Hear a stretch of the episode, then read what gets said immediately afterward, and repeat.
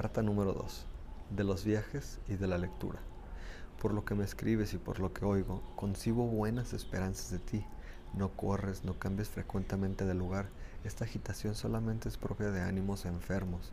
Creo que la primera señal de mente sólida es poder pararse y morar consigo misma.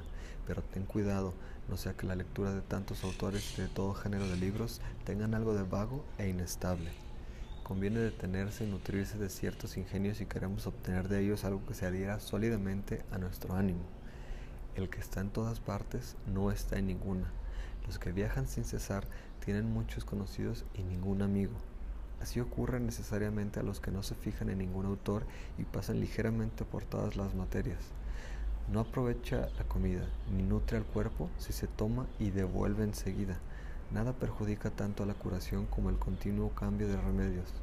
No se cicatriza la herida mientras están ensayando en ella medicamentos. No arraiga el árbol que se trasplanta con frecuencia, ni existe nada tan saludable que aproveche con pasar solamente. La multitud de libros disipa. Cuando no se pueden leer todos los que se tienen, basta tener los que se pueden leer. Pero me dirás, quiero leer en tanto este, en tanto aquel. De estómago cansado es querer probar de muchos manjares, que siendo varios y diversos perjudican y no alimentan. Lee siempre autores afamados y si se te ocurre leer otros, vuelve a los primeros. Atesora diariamente algo contra la muerte y demás miserias y cuando hayas recorrido muchas cosas, elige una para digerirla bien aquel día. Esto hago yo y me fijo siempre en algo de lo mucho que leo. He aquí lo que he encontrado hoy en Epicuro porque suelo penetrar en el campo enemigo no como tránsfuga, sino como explorador.